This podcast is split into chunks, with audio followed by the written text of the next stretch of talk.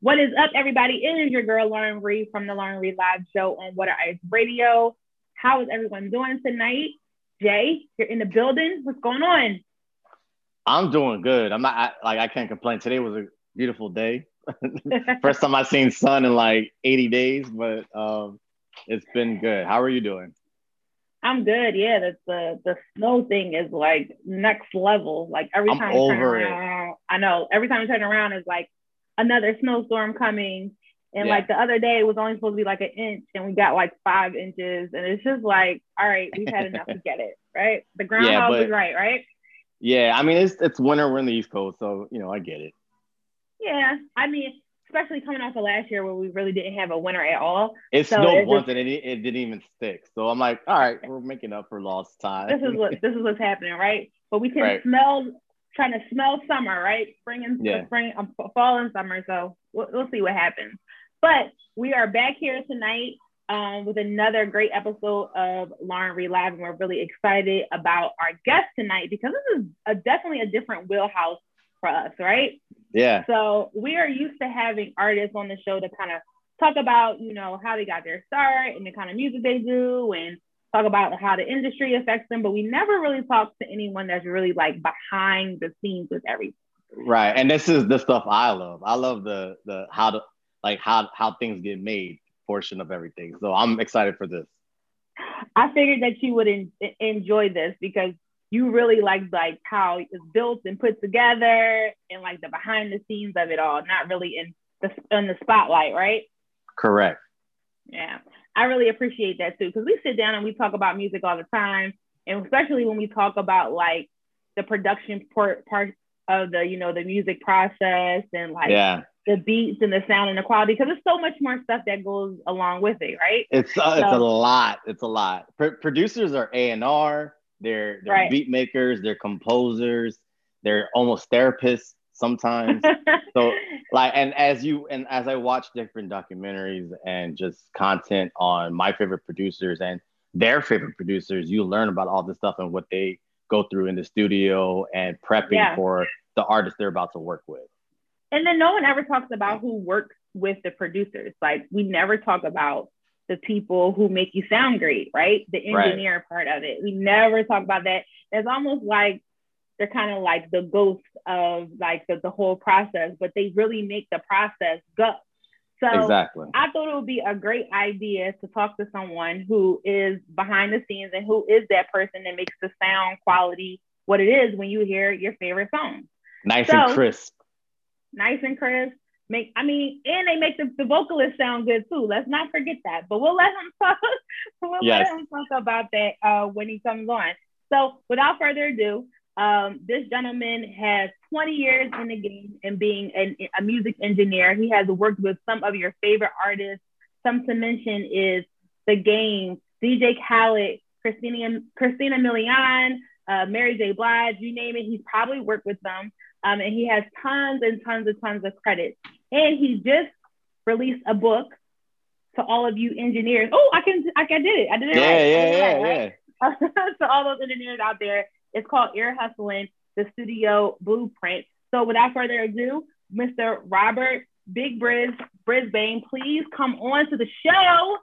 there What's he is What's There happening, it is. everybody? There it is. What Briz. is up? What's up, Briz? Oh, blessed to be here. Thank you guys for having me so much. I really appreciate it. We are excited about this. Like we just said, me and Jay talk music all the time. Like we can do it like all day long, right?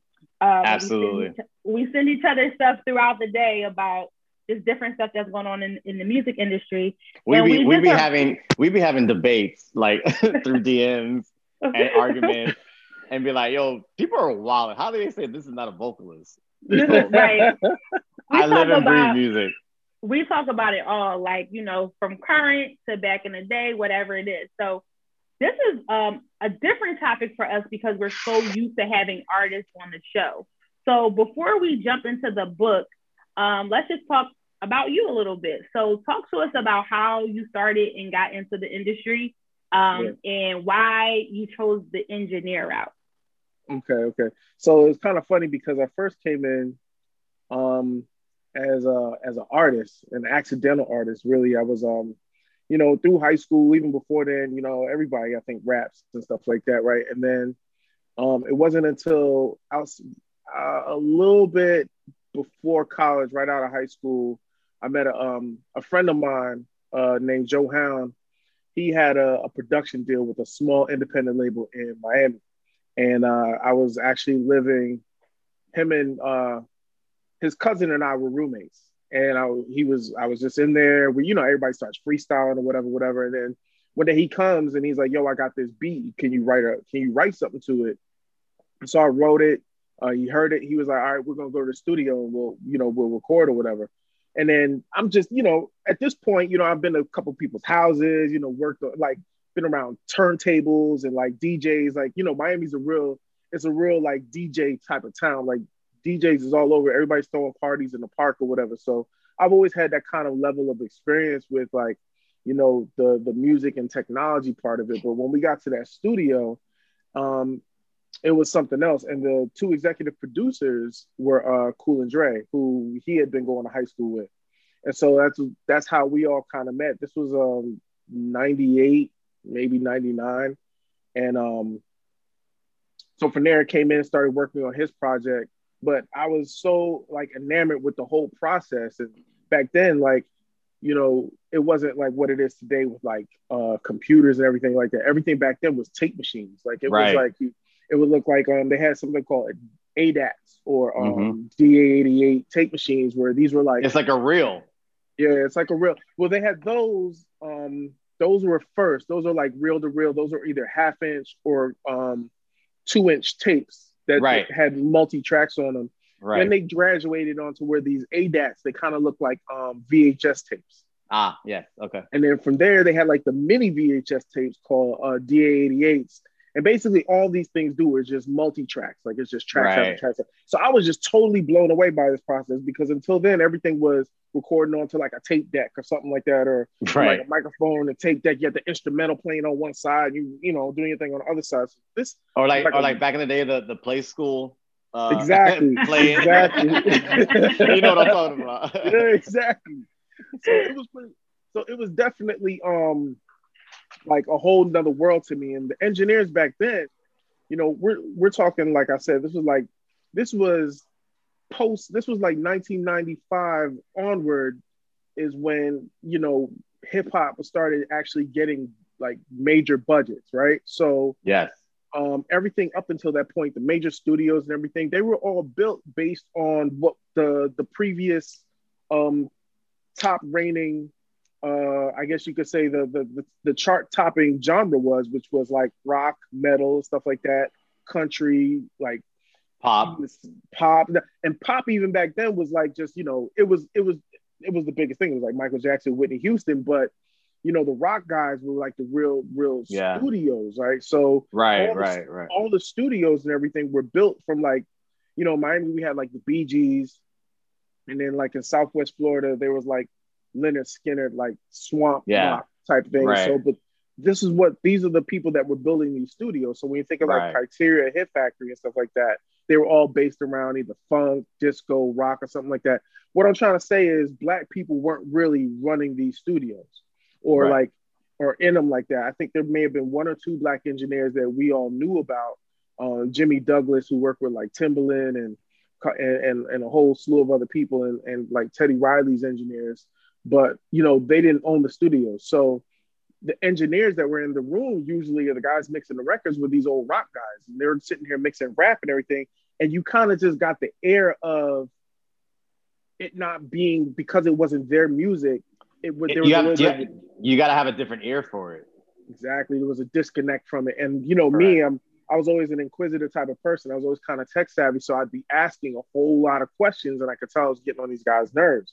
Sure. So it wasn't until uh, um, a friend of mine was going to UCF in Orlando that I ended up uh, going out there to visit him. And the I, I really I, I, really went out there chasing a girl who actually turned out to be 20 years later. Fast forward, my wife. But uh, we, you know, we we met in Orlando. I ended up staying in Orlando because my friend had just started going to UCF there and everything like that, and I wasn't really doing too much and uh, that's how I kind of came across Full Sail. Mm-hmm. And uh, you know, because some some people in, in his dorm had heard the music that we were making in Miami. He was like, "Oh, you guys should come. You should come to my school because my school yeah. has like a studio in it." And I was like, right. And really, it was maybe they'll let you use it. right. like like full like Full Sail is actually a college for like engineering yeah. and sound oh, and all yeah. that stuff. Yeah. It's like sound, film. He was going right. for film. He was in there for film, digital media, computer animation. It's a multimedia school. And so Correct. when I went on a tour and they were like, you guys show me how to do this, I was like, well, then sign me up. You know what I mean? Right. So I ended up just going there. And because I already had a little bit of experience, I, I pretty much um, I was successful with like the, the the level of education. It's almost like I knew what questions I wanted answers to. And it just like it just it just became part of me. So that by the time I got back home to Miami, when I graduated and got back home to Miami, Cool and Dre had already started really making their names in in, right. the, in, in, the, in the producing world, and it kind of right. all just lined up that way. So they were like, "Oh, Briz is back. Briz, you went to Full Sail. Won't you start recording some of the artists that were, you know, we want to we want to work with?" Or, you know, I actually started by um, assisting at Cool's house, and wow. then, um, you know, he had built a studio in his garage, and then from there, it just graduated. We ended right. up um, getting a deal and a publishing deal and a production deal and uh, so, a, a, joint venture. Around this time, this is what like 2000s, 2000, 2001. Yeah, and then okay. um, from there it was just making beats every day, um, two, three, four beats a day. Me dumping those beats, like recording all those beats. Uh, and then from there, like tracking them out and then putting them on beat CDs and sending out beat CDs all over the place. Sure. Um, meanwhile, they had like a label deal, so they had a few artists that they were signing, and I was basically the only person that was in there recording. I mean, they're off traveling the country, selling music, working with other artists. So it really gave me a chance to like kind of hone my craft as like a boot camp almost. Um, and then once once they got like a publishing deal, then we started getting studio time with like major artists all over the all over the globe. And um, that then Hate It or Love It came out, and um, New York, New York came out and then Hate It or Love It. And then all these like they it was like a little bit of a run. And you know, once you get back then, once you got like a number one record, it was off to the races. Like so right. everybody wants to work. Everybody right. The phone is ringing off the hook. Exactly, exactly. and that was a beautiful time too. I remember that era like it was yesterday. Yeah, definitely. that was no no no, go ahead.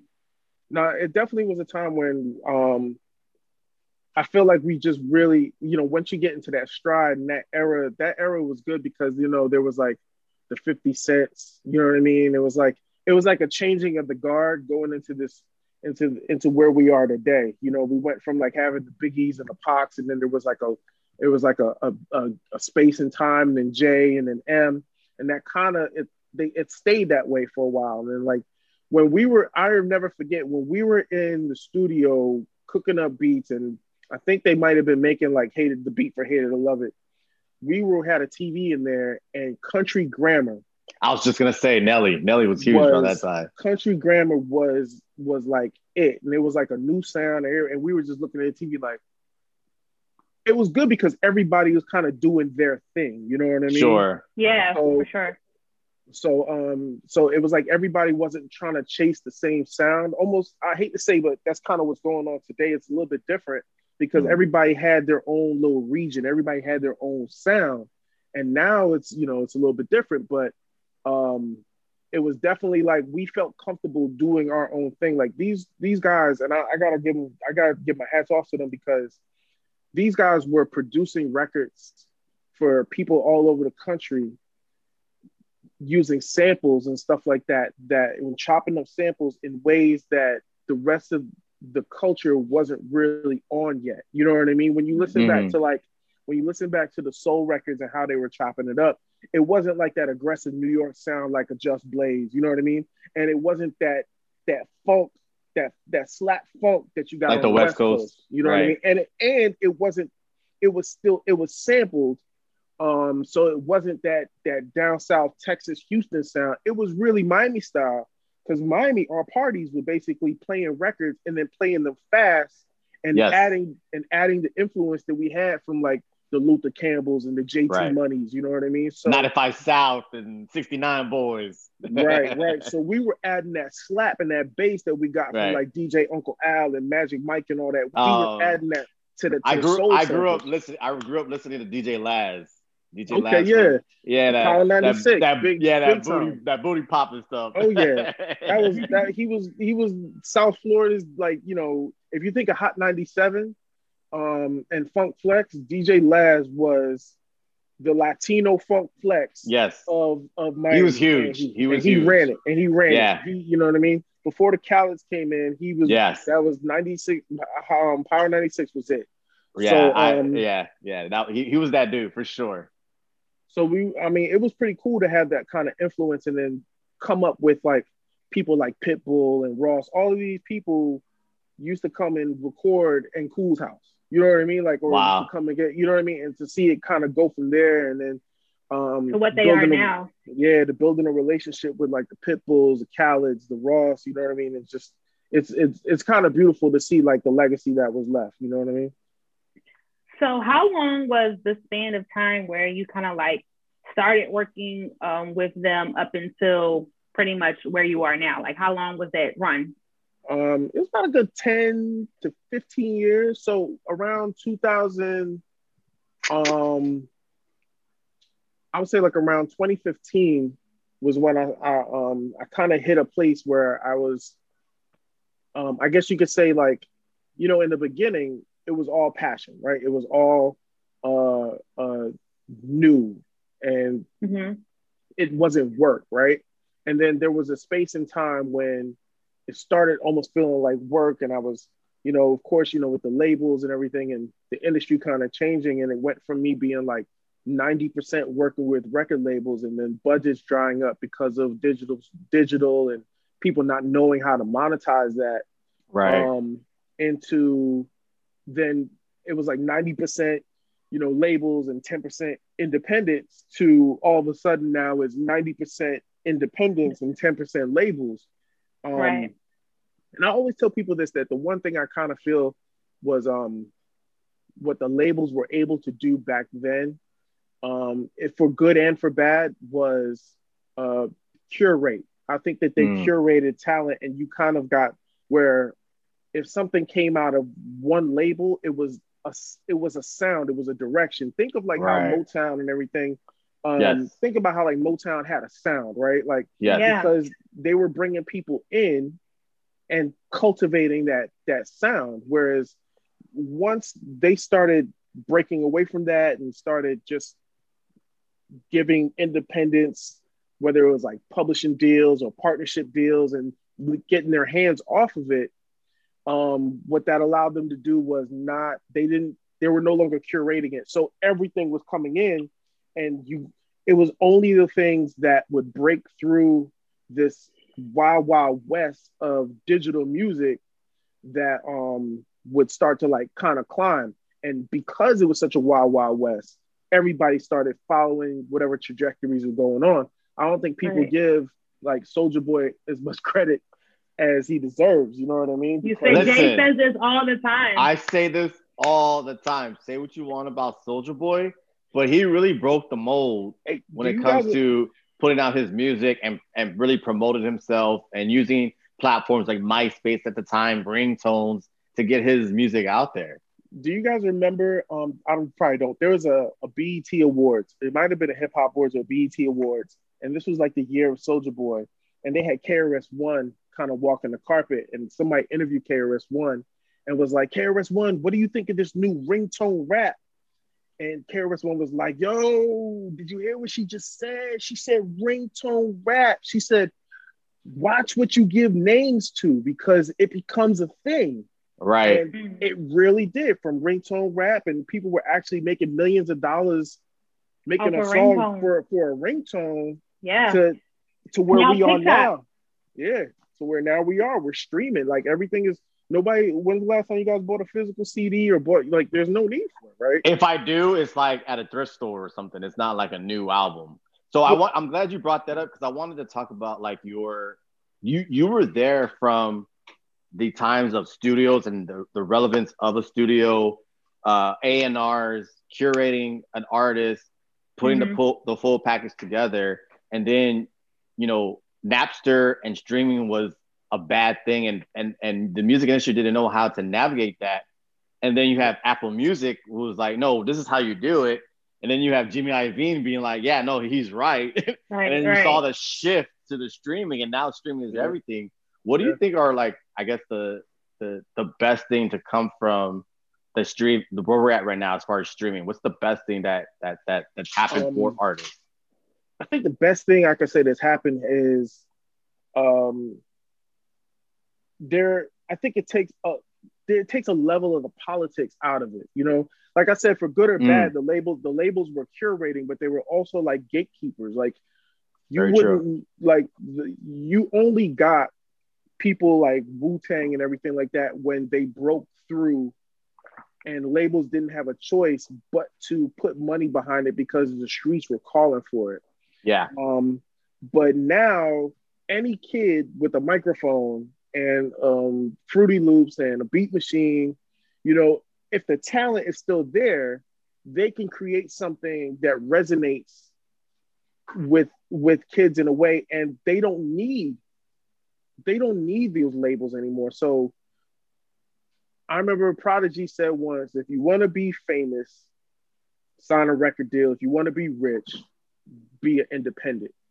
Mm. And um it I think that even today it still kind of holds true. Like when you look at artists like Russ, right, who um put out I don't know how many albums he put out before people actually knew who he was. It might have been 10 albums that he put out before people knew who he was. And then labels, and then when it was time for like he grabbed that attention, he never signed with a deal. He never signed a deal. So that just made that now that he's getting that attention and people are now caught on to like people like Russ and they go back through their catalog and they're streaming all these old albums because he owns 100% of it.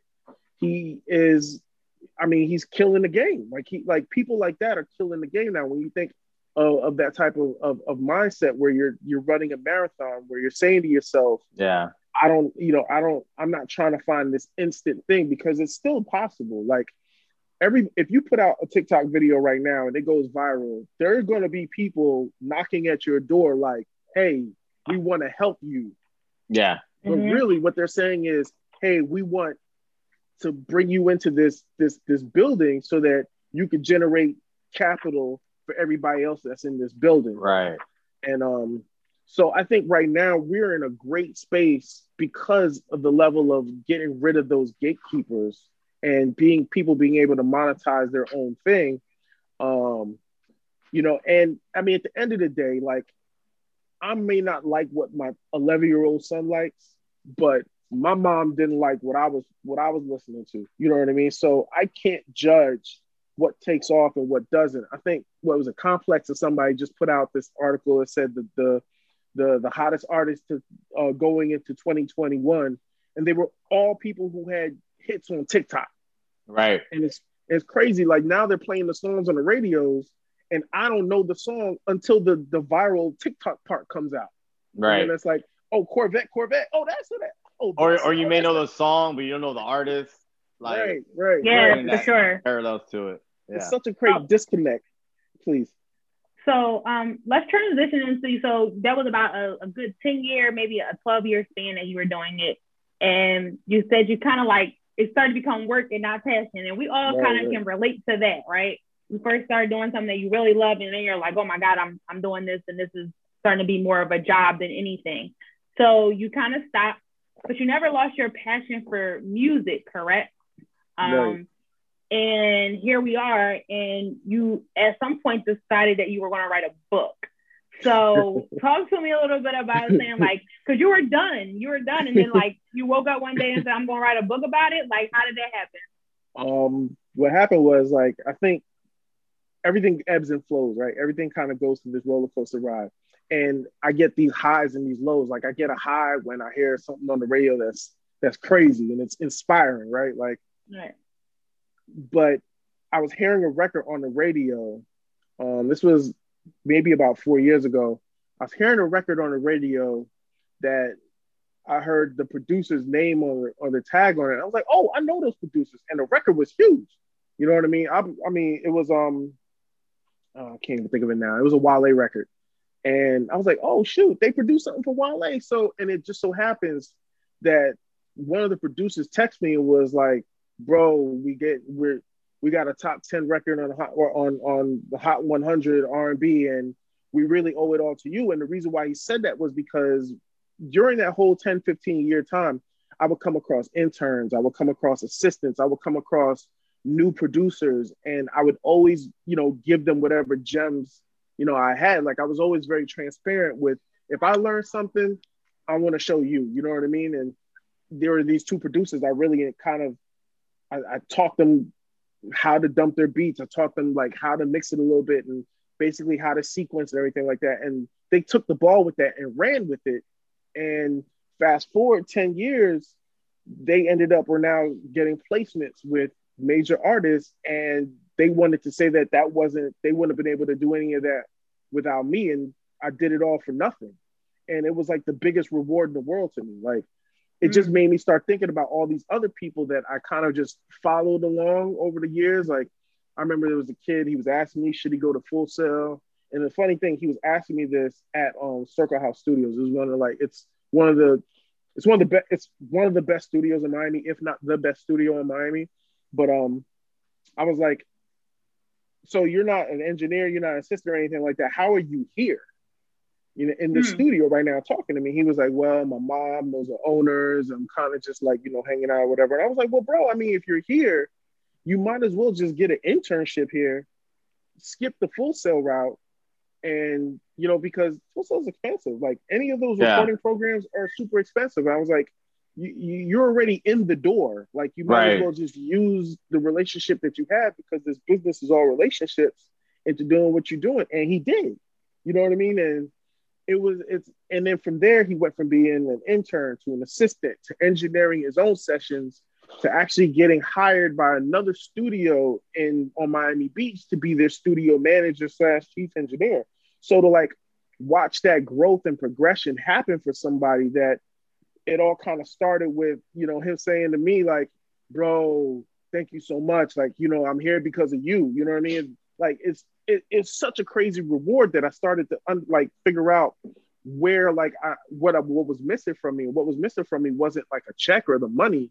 Um, what was missing was actually like giving somebody something, giving somebody something that could help them find their own dreams and their own passions. And that's when I decided that I would um, start, you know, teaching or teaching audio and um, I wanted to get my thoughts across in a way that was once presented to me, right, from like uh, Full Sail, like that that formal type of education, but at the same time, it was the mentors and all the studio engineers and studio managers that helped me along in the process that really gave me like helped me create my own formula, my own workflow. So that's why I wrote. I just started putting all my ideas on paper and I just wanted to make it in a way that was kind of straightforward that would give a young me, somebody like a 20 year old me, like um the give them game, give them the game and the confidence to just hit the ground running and go. So yeah, this is like my- a this is almost like a textbook if you if if you can say like you even start like with the uh the equipment, the sound, your mic, the you have like lesson two is gear. So you're talking about microphones, you're talking about the EQs, the dynamics. This is kind of like a almost like a how-to guide almost if you if you want to say, right? Um almost like you can kind of skip the Full Sail part and kind of read the book. Would you say that? um that I would look. That's I don't think that, you know, what I try to do is if Full Sail was something that you were interested in doing. Like i went to school i think my class the class i went to started out with like 30 45 kids in it. And by mm-hmm. the end of it by the end of the two years that i was there it dwindled down to 15 yeah. And out of those 15 i would think that let me see with the cats that i graduated with um out of those 15 maybe five went on to actually like what like the 15 all tried to go do it, but only five stuck with it. And the first okay. the first 85 or the first the first 85% of the kids that were in that class, they dumped it or didn't really have an interest in it because they didn't know what they were getting into. So what I wanted to do was at least give you a taste, give you the basic information, the basics that I, that you can get the facts, terminology, um, what it is that you'll what you're gonna in this program, this this this profession, this craft that you're gonna go into, so that you could decide for yourself whether it's something that you want to like you want to to do. You know what I mean? And if you do want to do it, well, I've given you, I've given you basically a blueprint to to to how we how it went from A to Z, like how sound was how what sound is, what your ears are doing, to what are the different parameters, whether it's frequency, how that frequency gets in through the gear that we're using, how we wire and connect that gear. Um, and in there, a little bit of history, like we used to use a tape machine. Now we use computers. This is how it went from being tape right. machine to computers. Um, so I wanted to give you that much. That way that you can easily say, well, number one, I could go and use this information to, if I wanted to just skip paying the 30, 40, 50 grand that it is now, and then put that put that into building my own, then I have a good foundation in which I could do that. And now that I have all this information, if a person just takes about four weeks and goes through that book, which isn't big, it's like 100 pages, but if they take about four weeks to go through that book, they will then have the questions that they would know what questions to ask. So they would then be able to, I mean, because the internet's full of information, right? Mm-hmm. So like they could easily now say, and but you can also because it's full of information, you could go down this rabbit hole, like and yeah, and you kind of forget where you what you first were looking for in the first right. place. So, but if you at least know enough about it to have the right questions, like, okay, now I understand what a compressor is, what these knobs do, how can I get my sound to do this? And then you can find you can easily find that information. You know what I mean? So I really wanted to do that for somebody, give them an opportunity to skip spending their money or their parents' money or put, taking out these student loans mm. when the world is the world is full of information now. So um, I'm ho- hopefully that that's how it's received. Hopefully, like the two people that get it, the two people that get it, hopefully they take. It'll be more than two people that'll yeah. that will get it. I'm sure. Um, so your online presence is big. Um, that was definitely something that I saw that you started out doing. Um, and one of the things that I noticed that you did that was dope was um, you, it was it was like you listen past the artist, right? Most people when they listen to a song, they're just trying to hear how the artist sounds and what the um and can they really sing or can they really rap, right? So a lot of your videos were very intentional about talking about the quality of the sound of the track and what the engineer actually does. Talk a little bit about why you believe that the engineer is never really talked about through this process of making a song. We always talk about the artist, of course, um, and then we talk about the producer because they made the beat per se, but we never talk about the person who makes it sound right. And why do you think the engineer is lost in that process? Um, I think a lot of it comes down to a lot of engineers, in my experience, um, are are are listeners. You know, number one, I think like a lot of technical people and people who are in the technical support roles, whether it's TV, film, audio, whatever it is, like you've got if if you're in a room, right, and it's a it's a it's a creative space, right? You've got the person that um is kind of orchestrating everything, right? Like the producer, right? You've got the talent, right? The artist who I guess you could consider like the product. But if everybody in here has been in any kind of business, any kind of business, you know that you also need the marketing person. You also need the person that that is the technical person. Whether it's a website or wherever, you need that person who's going to code for you, or you need that person that knows how to print. Like if you if if you're going into like a t-shirt business or something, like you need those t- those type of people in order to make the whole machine work, right? And engineers, I kind of feel are like because it's the most technical. And to be honest with you, my wife will tell you like she's been on on hundreds of sessions with me where everybody else is in that creative space, so they're like over in they're over poolside, drinking them, getting in that zone, drinking mimosas and just like you know living that rock star lifestyle while the engineer is over in the corner sweating putting everything together that putting translating all of the all of that creativity that's in the air into something that is like tangible something that's a product. So they're usually so busy that they're often forgotten about. Um but if you think about like a director right? Everybody knows who like a Zack Snyder is or who like a Stephen King is right but when you're right. watching that movie, you're watching, yeah, the direction of that movie, you're watching the editing and everything like that, but you're not thinking about the cinematographer who picked out the color, right? Or who picked out those angles just right how the director wanted it. You're not yeah. thinking about the movie editor who actually makes or breaks the movie. Like, right. If you see right now, like, I think they're about to do it with Justice League, right? Now you're going to get the Snyder version of what that movie would be like. So, the people that hated Justice League may see it totally different through right. Snyder's editing. You know what I mean? So those technical people are always kind of like bypass. You know what I mean? Is it yeah. also fair? Is it also fair to say uh, because the the engineers they're not necessarily on the record? Like you have the artists who you know obviously they're doing their thing, singing, rap, or whatever. But also you have like a producer tag that's like Jalil Beats or you know Timbaland or someone who's mm-hmm. heavy on the record. But then you also have the one that's mixing, who's probably the most important part. That's probably why you don't really know what they do, or when you look at the, the back of a CD case or whatever, and you read, yeah. "What is this?" That's right, probably right. one of the reasons, right? Like they're not on the record.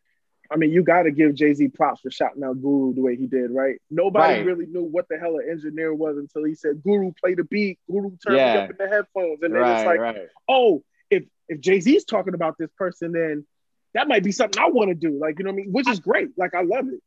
Listen, I'm trying to tell you, like, I've been around enough music in my life to know listen to a raw edit of a song before it's final mix down and, and you'll know the importance of an engineer. Like shit be trash. it be sounding crazy. Let's yeah. just keep it on let's but, just keep it a hundred like keep it a hundred. Like I mean you also Go ahead, Jay. I'm sorry. No, I was, I was just gonna say like I, I listen. I watch a lot of documentaries on music, and yeah. um, I don't know. I don't know if any of y'all have ever seen this, but uh, Dave Grohl from the Foo Fighters, he did a, a documentary called uh, Sound City, and it was basically on the Sound City uh, studios and basically he did a whole yeah, documentary on Sound City Studios in LA, and like some of the most important you know records in pop, rock, whatever history came from that little shitty studio but like a lot of the sound engineers, you know, they were guys that were just there, like cleaning up shit, and then they would just stay after hours. So I feel like the sound engineer position is a is a position where uh, you kind of have to want to do it. Yeah. And put in definitely. those hours. You don't necessarily go to school for it, but right. if you're around the studio every day and you're learning what yeah. the producers do, is what the artists do, then you're like, oh, I know how this is supposed to sound, or I know how the drums in this room is gonna sound against the drums in the room in yeah. Studio B or whatever. Like it's a lot of I feel like it's a lot of that too. It's definitely something where it's like it's it's an egoless type of role. And if and if you let the ego, if you let the the glitz and the glamour and the accolades of the talent and the producers that's in the room, if you let that get to you, um, it will have it can make like I've been and I've gone to studios where engineers um aren't treated. See, some people may say like I had I had a uh, because of the relationships I had, I had a little bit of an easier route because you know I was able to be in the rooms with people that you know people who had been interning or something for how many ever years that they were didn't like hadn't gotten the opportunity to be in so I would say half of that stuff is based on like relationships, but I had to work my ass off. Like I still had right. to, like when I mean the thousands and thousands of hours that I put into the room with every artist that you could think of, every different personality type, you have to be egoless because the egos, they they're that is, I mean, they outweigh like, everybody else. Like if you think artists and stuff like that are like divas, like some of these producers will throw your head like especially back then when budgets were huge. Like yes. when budgets when when an artist had like a million dollar budget they would you know get the best of the best. And these guys have writers. You like we need to have blue m&ms over here or these candles need to be lit just right. I'm not going to call out any producers names but there was one producer that i know that number one had i couldn't believe we were in a session a couple doors down, but this producer had to have the whole room, uh, no fluorescent lights. It had to be all candlelight. And Bull had doves. Like he needed, he needed doves. And like the bird, like the bird, like the birds. And the studio, like knowing this was like, like the studio, like got these doves, like you know, you know, you hire doves, like you get some doves for your wedding or whatever, whatever. Yeah, this guy had to have this guy had to have the doves just ready, just like in in the in the cage, like when he he felt that emotion hit him to be to released. free the to free the doves. Jay is right? trying to figure out who it is. I I don't know. know. I'm trying to be like, who's the but I'll, I'll say this. So here's the funny thing, right? The funny part of the story was, and I don't know if the producer knows this, but the doves that were there waiting for him were the second set of doves because the studio, it was like they had a like a studio like a dog that would you know when it's like when the studio is empty, like just a it was like a guard dog that they would let out at night or whatever. Yeah. The, they got the doves the night before, and the dog got in the cage. And fucked them all up. Fucked up the dog. So they had to go and get more doves. They had to go get more doves before the four came. Yo. Wow, what? Yeah, but that's what I'm trying to say about like the egos. Like there's like it could be so crazy. It's so many Yeah. crazy. Like hey, if you want some real studio stories, talk to the engineer. They will tell you all the like I've I been in believe it. studios. Oh how do man, you so work? How do you work in a room with no lights, with all just all candles? Like, and you're trying to record them. You figure it out, right? it, that's how many candles had to be in there. Like you have, like that's how many candles had to be in there. And then when the producer leaves, like you know, because he's got to go out, you know, he's got to walk around the premises, he's got to catch that vibe. You know, you turn on your little light. You know what I mean? And Yeah. then you just have the assistant or whatever standing over there and say, "Hey, when he's about to come back, you know, just you know, you Flip can the kill it or whatever." You know So what I this mean? is not the this, and this is the thing. This is not the the artist. This is just the No, no, producer. no, no, no. This is just a producer. Some of the artists can get the, get their own little way, but I'm more comfortable I, at this point, and and at that point in my career, I had seen everything, and I didn't. and so like, I then would then like learn how to like make it a cohesive relationship based Okay. on like Mm. being able to like work like like work with certain make as artists are tricky. Well, as long as you make an artist feel comfortable Yeah. then they don't care about anything else. Um, so it's tell us about- if you. Uh, no, go ahead. No, you no, finish your no, no, I'm gonna ask the question. Ask the question. So if you can tell us, no, seriously, if you can tell us, because we never want to, we never ask compromising questions here. We don't do that, right? But if you can tell us, um, and if you remember, what who was one of the, your most favorite artists to work with? Like that, it was like always like a vibe, and you always Easy to work with. working with them, easy to work with. Oh man, so That we wouldn't think that you that it would be an easy person to work with. um, most okay. So I'll play it like this: whoever you think is probably difficult to work with is difficult to work with. okay. Okay. People, um, but there are two people that come to mind that that maybe some people would be intimidated thinking that something would happen. Uh, one would be uh, um, Keyshia Cole, right? You, you know, there's this there's this energy out there that maybe she's like you know difficult in some kind of ways, but she's definitely one of the most easy to talk to, like easygoing person. You know what I mean? Um, the other, I would say, uh, and probably my favorite, and I consider him like like a brother, and he's actually my spades partner. Is Fat Joe. Um, Wow. Yeah. because you know you got the terror squad, so you got you got goons on Yes. the facility Like At all times. Like, Yes. I mean, I gotta say, like, I think I probably would have been a little bit more nervous if Big Pun was around because I heard some, I heard some. Trust me, I've heard some some terror squad stories. Yeah. But um, but Crack himself is so personable, so like easy to work with. because he just wants to get in, do what he got to do, and get out. But there's been so many like, and then favorites is like, um, crack is definitely one of my favorites. Um, something that was was was truly humbling for me, and what I was like, I felt a blessing to to, to be involved in was, uh, I think maybe it was like LL Cool J's last album. Um, Okay. and it was because, uh, I mean, he's a pioneer. Like he's been doing. He's been that- in the game and- for and a long time.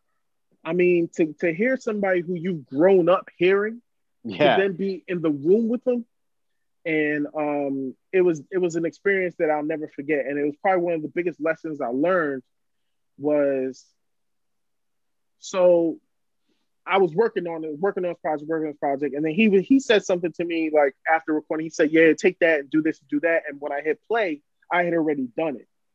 And he was like Wow. yo he was like yo you're fast like you're good. And in that moment right there instead of me saying, I, of course, you know, I was like, hey, thank you, I appreciate that.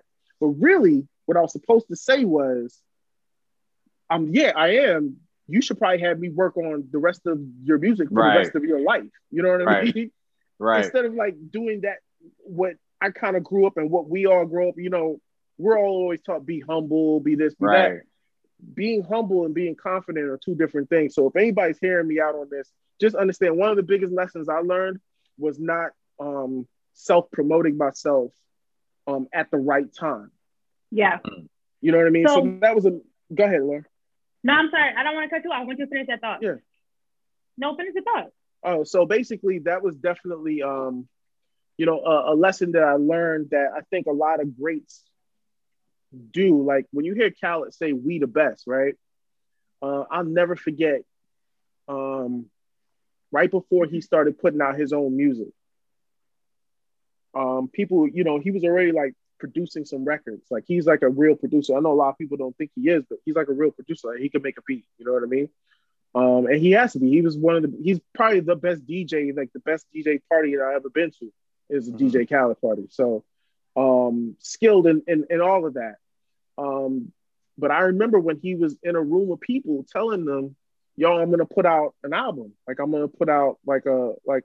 You know, at the time there was like DJ Drama, and he was putting out these drama mixtapes and everything. He's like, "Yo, I'm gonna put out Brazil.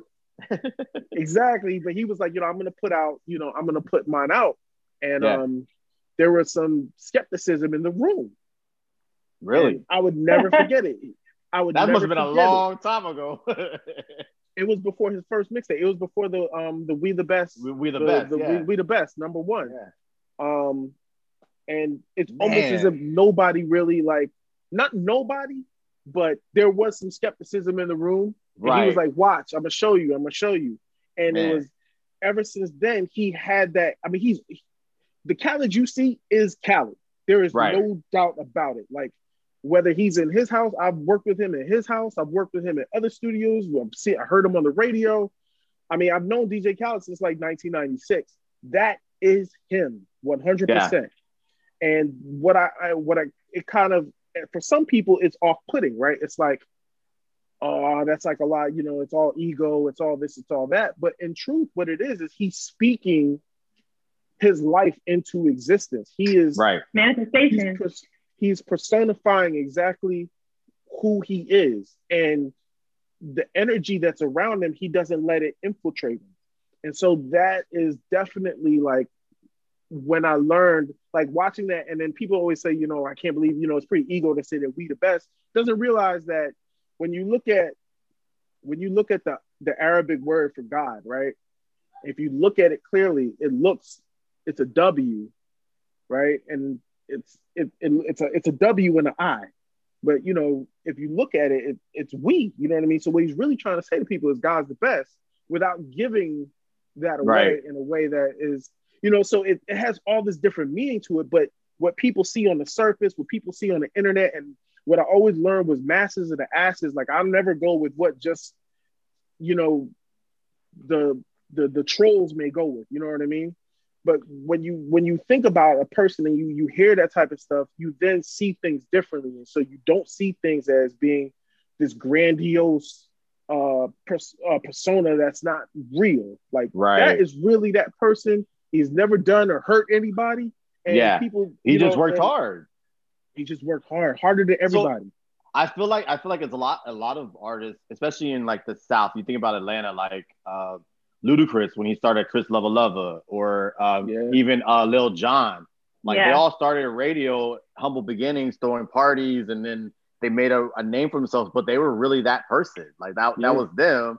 And you know, you're gonna have those people who are gonna be like skeptical or kind of just shitting on them. But then when they really pop off, they want to be the ones to be like, "Yo, I was there with him when he said it" or whatever. but it's like, like, come on, man. But it's it's kind of like you can even go back to Jimmy Iovine. Like Jimmy Iovine was at the right place at the right time when they needed a sound engineer for. John Lennon's debut album.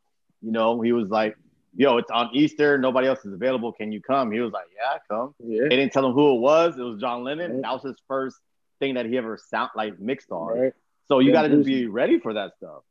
Absolutely, Bruce Springsteen, like another one that he is just like nobody. He worked with Bruce Springsteen before everybody knew who Bruce Springsteen was. Like right, Stevie Stevie Nicks, like all these crazy people that you know he was just in the in, in, like you said in the right, and then he kind of stuck it out. Really, what happened? Right, he wanted to quit. Like yes. they were like, you better bring your ass back to the studio because artists are are they're a lot, and yeah, you know especially Bruce Springsteen, they they will go over sounds thousands and thousands of times before they even record a song, and then they record yeah. the song thousands and thousands of times to the point where the tape yeah. is worn out. And this is tape. This is reel to reel. So it's it's it's crazy. Like you got to have that that relentless and resilience to to be in this business. Exactly. So Super before persevere. we so before we wrap up, there's a couple other things I wanted to touch on. So um, also what you do a lot online is you give your ear hustling tips. Um, and it's some stuff that you don't even see in the book. So are you where do you get those tips from or and why do you think those the certain ones that you bring out are important um so you uh, before the before you were talking about my uh i called it listening to the best series where i really wanted to give people that perspective from what i hear as if i was in that room be experiencing that you know an engineer would be doing right and also wanted to give engineers their flowers because you were mentioning how you know, a lot of they're like the unsung heroes of the, of the room, right? Um, so I definitely wanted to highlight and give people that exposure to what you know is something different. Um, and same thing with air hustling tips. I think about um, maybe mistakes that I made or things that I learned along the way in my career that um, may get overlooked or somebody may not think about it from that perspective. And I always wanted to give, um, you know, people um, and the air hustling tips are for people who are really starting to embark on that air hustling journey, as I like to call it, like that journey of, you know, being, they say the smartest guy in the room is the one that's listening the most, right? So I wanted to give engineers a perspective or somebody who's working or even thinking about music, a perspective on how to look at something that is almost like an unspoken thing, right? like I think I, I remember one of the ones that I did that um, I got a little bit of critique for was, you know, how do you charge? You know, how are you charging your clients? Because it's almost like an unspoken thing, especially in our culture, because you can almost still say that we we learned everything by doing. There wasn't like a there wasn't a trickle down of information for us. Like there was a huge disconnect. Nobody respected our music as far as like this hip hop culture goes nobody respected it and we all just learned and mastered it by doing but there were some things that get missed right like it wasn't if it wasn't for a studio manager telling me what other engineers are charging that and and help me build up my own price structure then mm. I, who knows where i would be in there right so when i see engineers doing things like and it's to give other people like the, like and there's no real union for us. You know what I mean? Because everybody's so independent. Um, there are unions out there, like in LA. But they're still providing a service, though. Exactly, exactly. But think about it, and you have to think about it. Like I, I try to give them an idea of you have to, and I really learned that one of my teachers asked that question when I was at Full Sail. He was like, and he wasn't even like, he was a sound reinforcement teacher. He was teaching us like how to wire things, like how to like how to solder, what circuits are, what resistors are, right? Like, so he was teaching us like super technical stuff, but he was also one of the guys who had the early patent on the beep, like the vibrators that's in beepers. Mm. So his mentality was, you know, oh yeah, you can learn how to do this and charge $45 an hour to do this. Or you can learn how to like you can learn how to calibrate a tape machine and charge $150 an hour. Like he was giving us that kind of real conversation to when we got out, you know, we kind of got an idea as to what to charge people. And if you don't go through that process or have those people, how would you know that? So that's that's what those are the type of things I use when I'm trying to put out like tips for people. Like, you know, think about how much you're gonna charge somebody, or think about like when they're when they're when they're they're off creating or they're off writing, like that's not playtime for you. That's the time for you to get so busy and get your game so tight that when they come back in the room, like you're not the you're not the bottleneck. You're not the one holding up everything, right? Like if you right. get all that stuff down, then you become you become one of the greats. You become one of the masters. And if I had that information from day one, who knows, like, you know, how many times I may have been on stage thanking everybody for, you know, right. I mean, for everything. So no, um, but you know, that. so, but I'm sure you appreciate the process and where you are and oh, now absolutely. the book and everything. So, who should get this book and why and where can they get it? Sure. So, um, if you are interested in audio engineering, if you are interested in any kind of aspects as it comes to sound, um, this is a great book for you. Um, it even doesn't matter what level or experience you're in. Um, you can be somebody who has been doing it for 10 years. Um, you can still get something out of it. It can still be a good reference point for you. You can always go back and refer to something to get um, a different look at it. Even in writing it, I've gotten such a new passion, a renewed passion for everything because now I revisit things or I, I work on things from a total different mindset just on kind of relearning the basics that here I am 20 years later and I'm, and, and I'm trying to apply things in a, from a different, a different perspective. Well, I think about, like I said, the 20 year old me who was thinking about going to audio school or had an interest in it I now have something that I can invest in for you know a, a, a penny as to as, as, opposed to what it would cost to go to a recording school. You know what I mean? Um, and so I, that that's my approach. If anybody is interested in, and if let's say you you're thinking about doing, I mean, because everybody, if you're in media, you need sound, right? So think about film, TV, live sound, um, studio, um, uh, uh, game design, like all of that requires engineers. Those voiceovers that's on that's on um, the new Grand Theft Auto. It took somebody sitting in the studio and recording that. You want to do podcasts, audio books, radio. Like I mean, it goes every time you hear something. There was some sound engineer who developed some software or made something that works for that. This is a good place for you guys to start. Um, you can find it. You can find it on my website, uh, airhustlingmedia.com. Uh, you can also find it uh, on Amazon, both the physical and the ebook. Um, I'm planning on releasing a hard copy pretty soon for those who don't like paperback. Hmm. Um, and I've gotten a couple DMs about uh, an audiobook because there's so much like graphic information in there that I want you to see. I'm thinking about how I can make it a good audiobook experience.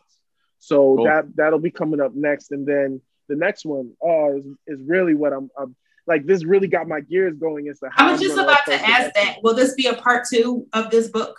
Yeah, so I do want to make it a series, and in my series, it'll go from this to an advanced AR recording, and then from there, my master class, which um, uh, I'm looking to do the AR one this year, release it next year, and then the master class is going to be I, I, don't even want to go into it. It's going to be something special. So we'll hold that off for the next. We'll hold that off for the next time, right? Yeah, yeah, definitely. So, where can we find you on social media, or where can people reach out to you if they have questions or just want to follow you to get the sure. tips? Sure. So you can reach out to me on Instagram. You can go to Brizz B R I Z Z underscore air underscore hustling. Um, you can also go to Air Hustling the book on Instagram, and you can do Air Hustling um, Air Hustling Book on Twitter. Um, and you can ask me anything you guys want. Anytime I answer, I answer most DMs, comments. I answer everything. It's I get a lot of people ask me questions. Hey, bro, how do you, you know, I got the sample here. Can you listen to it? What do you think I should do? And stuff like that. I'm so happy to give up that information because I would have want somebody to do that for me. So that that That's anywhere, dope. you know, you could definitely reach out to me. That's dope. So we want to thank you, Brizz, for being on the show today. Um, we're so, this was a great conversation. I know Jay yeah. was stoked. I'll let you yeah. have it. I had let you have uh, the run at it, Jay. We'll have we'll have another conversation off camera because I just I'm just curious about other yeah, stuff. man. no, this is very very informative. Like I love music and like the yeah. family that we have that's been in the industry and done done their thing. Like I, I, love it. So thanks for coming on, man. No, thank you for having me, guys. This is great. Great questions, great platform. Thanks for letting me talk. I know I can ramble on, so I really appreciate it. no, we that's what that's what we love about it. We love people who come in and are passionate about what they do. That's the whole purpose of you know Learn Relive. We want to talk to all the movers and shakers who are you know the expert in their area. And sometimes we just like to talk to to people who are doing things that not everyone wants to talk about. So this is definitely something that we wanted to touch on. And you guys, we want you to go and make sure you are following Brizz on all his social media platforms, as well as following us on Learn Live um, on uh, Twitter, also on so um, Instagram. All of our handles, they're right here in the box. Also, make sure you guys are following waterice.com. We are your scoop to everything Philly. We have a really huge announcement coming up that I am really, really excited about, that I personally um, is my baby, and I'm excited to bring it back. And Jay's smiling because he knows it's been like a long time coming, but it's yeah. coming back, and I'm excited about it. So please stay tuned to that. Uh, make sure you guys are going to the website and signing up for our newsletter so you know everything that's going on in the area. Jay, am I missing anything? Uh, just follow waterice.com, your scoop to everything Philly on all the social media platforms. Uh, our, our merchandise and apparel uh, stay tuned for more stuff like that. Yep. Um, and yeah, I mean, just you know, follow us. You'll yeah. you'll you'll stay in tune to everything. And we'll be back. And this is we'll be back next uh, in a couple weeks with another guest. Uh, we have some really good shows lined up uh, for this season uh, of the Learn Relive show. So I'm really excited about it. And again, thank you, Brizz, for coming on to the show. My and you guys, you know how we end this show always. Jay, please help me out. Not all superheroes wear capes, but sometimes they wear headphones. Thank you, everybody. Have a have a good night. I had to take mine out. They died.